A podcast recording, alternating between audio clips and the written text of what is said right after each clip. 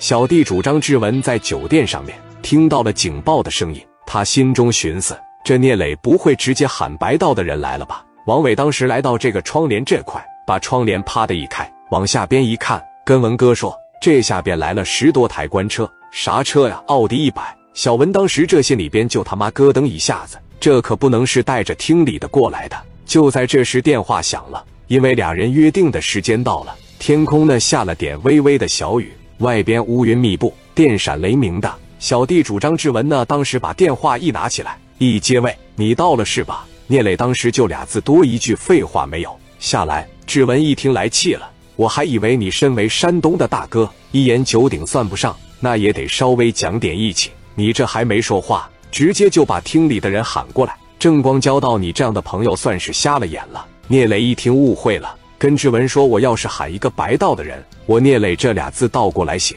聂磊正说着要怎么赔偿，志文却在这想：这到底是不是真的叫了白道？志文的狡猾程度就继承了乔四的那种狡猾程度，但是转念一想，能和正光玩到一块，应该不会不讲道理。当年乔四给小文说那么句话，小文没事多跟白道上这些人多周旋周旋，你会发现最不可交的就是他们，他们的城府太深了。小文真是学到了乔四的狡猾。他说：“万一我一下去，上来两个白道的给我抓进去了，那我不是叫天天不应，叫地地不灵，在里边不得打死我。”王伟当时说了：“要不然我下去，我去会会他。你跟新哥你俩从后门走。我要是被抓了，你这边给我找关系。”张志心胆小，知道吧？他会挣钱是会挣钱，但是他这胆子可不够用，那差的不是一星半点。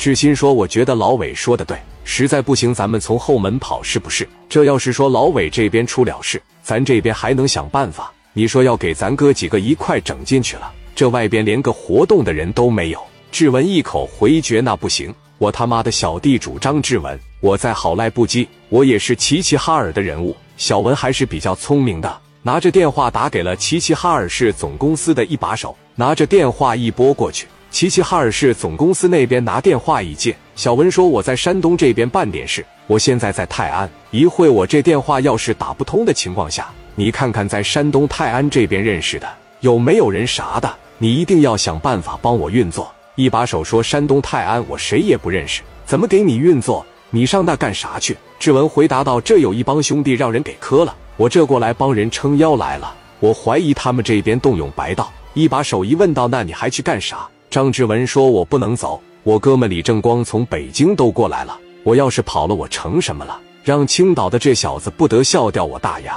行了，别说了，你每半个小时给我打个电话。要是我这电话不接了，然后你再给我哥打电话，要是再不接，那就是真的出事了。我不管别的，你得想办法帮我运作一下。你是拿钱也好，送礼也好，到最后找我报销来，那我双倍的给。”解决完这个小小的后顾之忧之后，小弟主张志文领着三十几号人就往下走了。紧接着聂磊的电话就来了，说你怎么不下来了呢？